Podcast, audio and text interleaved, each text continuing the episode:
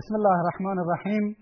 الحمد لله نحمده ونستعینه ونستغفره ونعوذ بالله من شرور انفسنا ومن سیئات اعمالنا من يهده الله فلا مضل له ومن يضلل فلا هادي له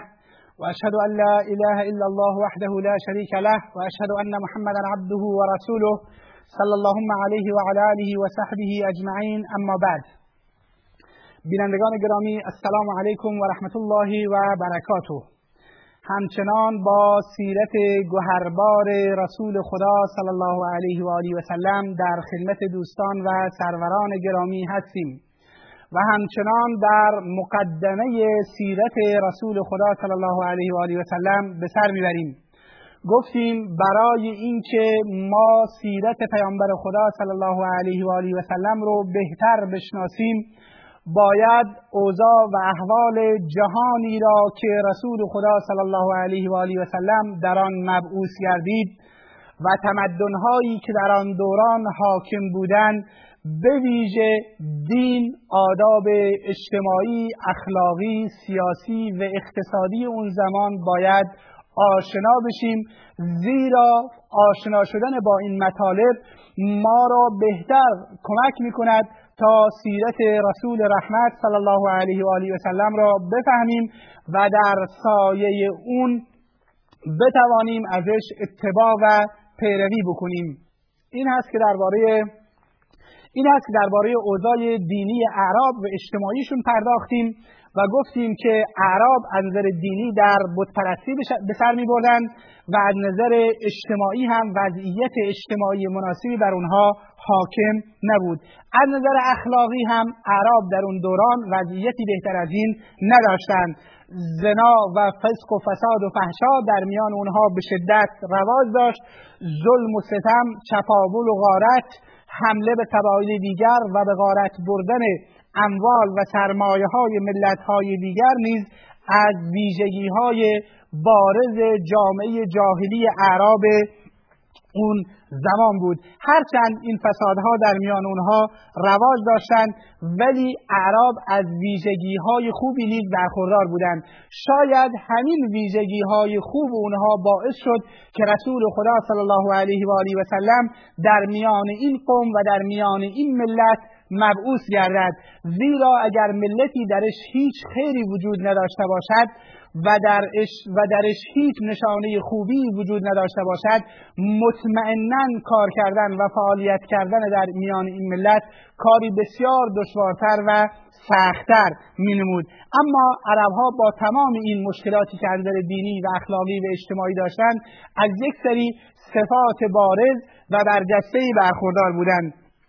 اولین مسئله حافظه و هوشیاری اعراب بود. عربها از حافظه بسیار بالایی برخوردار بودند به طوری که هر چیز ممکن بود یک یک شه و یک چیز نزد اونها چندین اسم داشته باشد. مثلا اصل رو برای اصل در اون زمان هشتاد اسم ذکر کردند و برای روباه دویست تا اسم و برای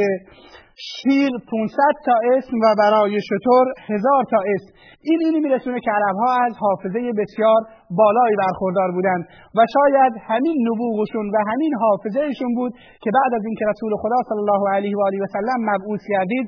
آنها قرآن رو حفظ کردند و احادیث رسول خدا صلی الله علیه و سلم رو خوب حفظ کردند و به ملت‌های دیگر رساندند. برخلاف ملت‌های دیگر یونانی ها و رومی ها که در سفسته و فلسفه فرو رفته بودند و ذهنشون آغشته با خرافات فلسفی و سفستی بود عرب از حس و هوشیاری بسیار بالایی برخوردار بودند مسئله دوم خوی و خصلت خوب دومی رو که عرب ها داشتن مسئله سخاوت عرب بود. اعراب از سخاوت بسیار بالایی برخوردار بودند. به طوری که اگر مهمانی نزدشون می‌رفت اگر هیچ چیزی به جز اسبشون رو نداشتن یا شطورشون رو نداشتن اون اسب و شطور رو به خاطر این مهمان ذبح می‌کردند. این هست که و در میان اونها اشعاری رو میسرودن در مده کسانی که سخاوت می‌کردند به ویژه حاتم تایی که در میان اونها معروف و مشهور بود. این هست که عرب اهل یکی از ویژگی های خوب عرب این بودند که اهل سخاوت بودند. دو سوم این که افرادی با شجاعت و شهامت و مروت بودند. ملت عرب به خاطر طبع آزادی که داشتن به خاطر نظام ای که در زندگی می‌کردن به خاطر صحرایی که درش زندگی می‌کردن از آزادی طبع زیادی برخوردار بودند و از شجاعت و شهامت بالایی برخوردار بودند. به همین خاطر اونها مردن رو بر حسیر و مردن رو بر بستر ام می‌دونستند و ننگ می‌دانستند و این رو افتخار می‌کردند و بر این افتخار می‌کردند که در جنگ ها بمیرند. این است که وقتی که کسی از اونها فردی از عرب کشته شد گفتند باکی نیست اگر کشته شده به خاطر اینکه پدرش و عمویش و برادرش در همین راه کشته شدند. این است که اهل شجاعت و شهامت بودند و به راحتی زیر بار ظلم و ستم نمی رفتند مسئله دیگری که عرب داشتند با آزادی عشق میورزیدند. دوست داشتند که آزاد باشند و زیر بار ظلم و ستم نمی‌رفتند. و این هم شاید همون نظام قبیله‌ای نظام قبیل نتیجه نظام قبیله‌ای بود که برایشون حاکم بود و نتیجه مکان جغرافیایی یعنی صحرایی بود که درش زندگی می‌کردند. ویژگی دیگری رو که عرب داشتند وفای به عهد داشتند و صراحت و وضوح و صدق لحجه داشتند اینها به وفاهایشون و به پیمانهایشون بسیار به, به پیمانهایشون بسیار پایبند بودند. این است که وقتی که اسلام ظهور کرد به محض اینکه می‌گفتند اشهد ان اله الا الله و اشهد ان محمد رسول الله یعنی اسلام رو میپذیرفتند از ظاهرشون قبول می‌شد. به خاطر اینکه اونها صراحت داشتند و راست می‌گفتند. و وقتی که ابو سفیان نزد هرقل در روم بود وقتی که هرقل از ابو سفیان سالهایی درباره رسول خدا صلی الله علیه وسلم کرد ابو سفیان میگه لولا الحیا من, من ان یأثروا علی کذبا لکذبت عنه.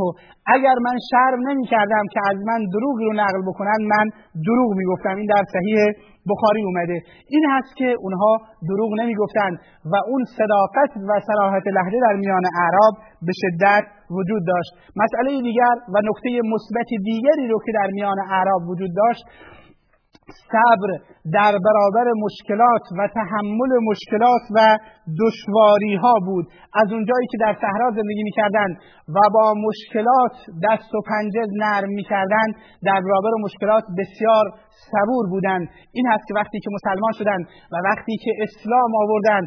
از اونجایی که از نظر روحی هم تحمل سختی ها رو می‌تونستن تحمل سختی ها رو می‌تونستن تحمل بکنن و از نظر جانی و بدنی هم سخت بودن به خاطر اون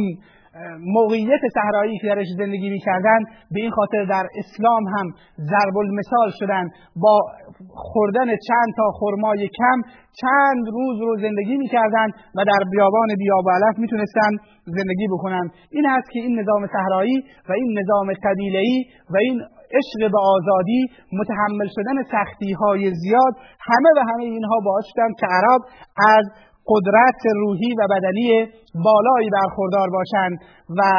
روحیات خوبی داشتند و بدنشون هم در واقع به خاطر مشکلاتی رو که در صحرا تحمل کرده بودند بسیار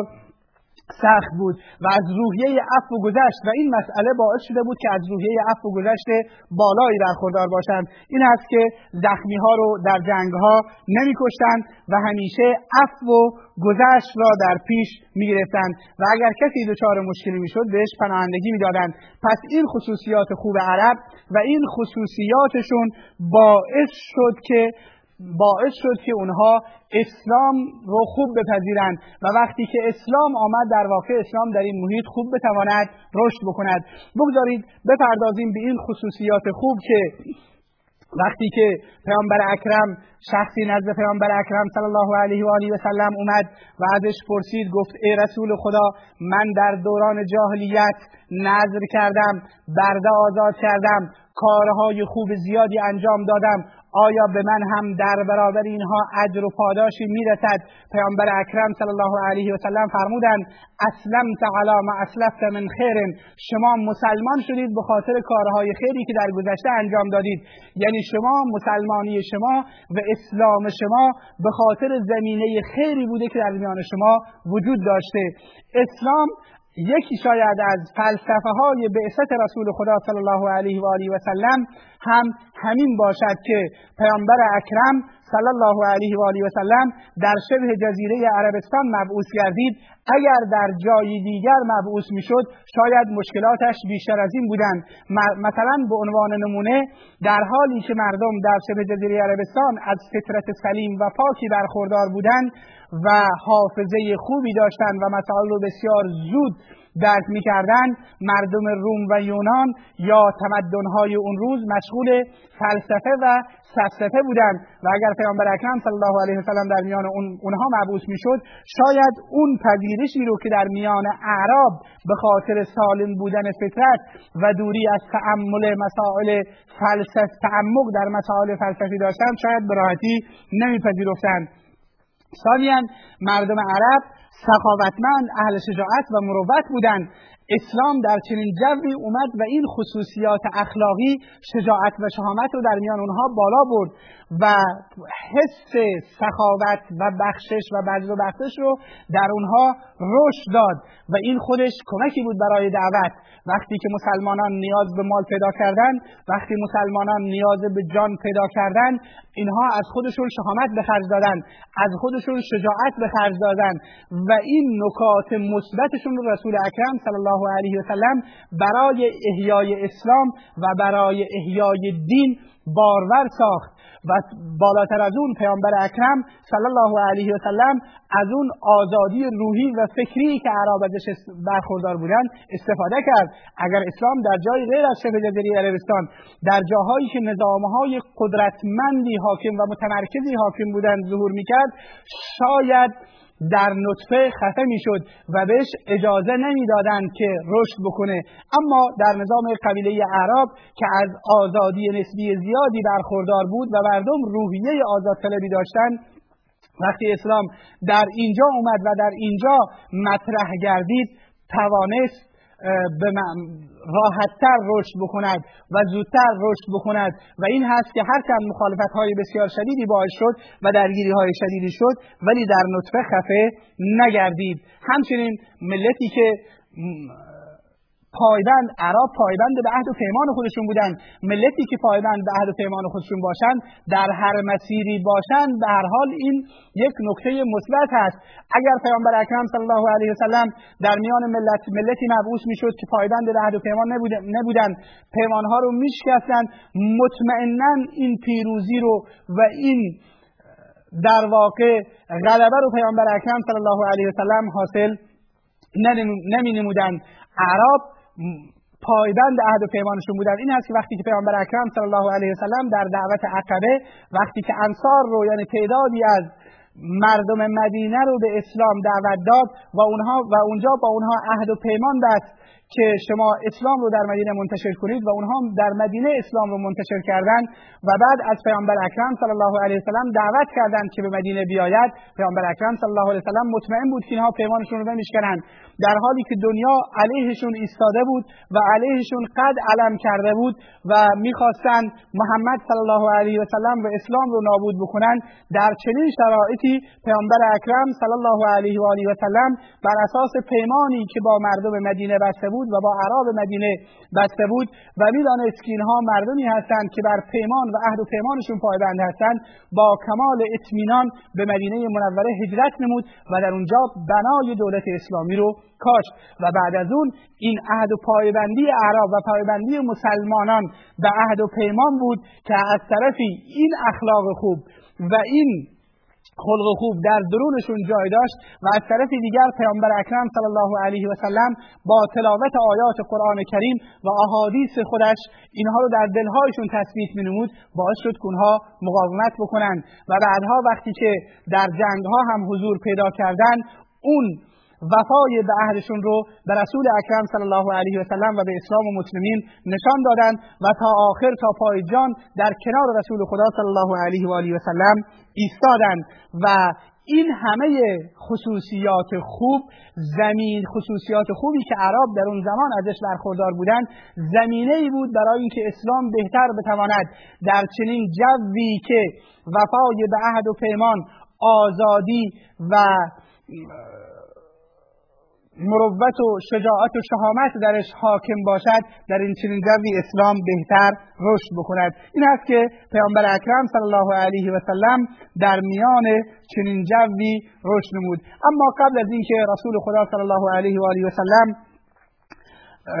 مبعوث بشود. دو تا حادثه بسیار مهم اتفاق افتاد. یکی حفر و کندن چاه زمزم به وسیله عبدالمطلب بود و اون هم به این صورت بود که چنانچه در روایت صحیحی وارد شده است که عبدالمطلب پدر بزرگ پیامبر خدا صلی الله علیه وسلم خواب دید که چاهی وجود دارد و باید آن را حفر بکند و این چاه زمزم هست. سه بار پشت سر هم عبدالمطلب خواب دید تا اینکه سرانجام رفت و اونجا را حفر کرد و سر چاه پیدا شد و آب زمزم پیدا شد. پیامبر اکرم صلی الله علیه وسلم در حدیث صحیح مسلم فرمودند انها مبارکت مبارکتون انها طعم و تؤمن این مبارک هست و برای کسی که به نیت غذا بخورد غذا هست. همچنین پیامبر اکرم صلی الله علیه وسلم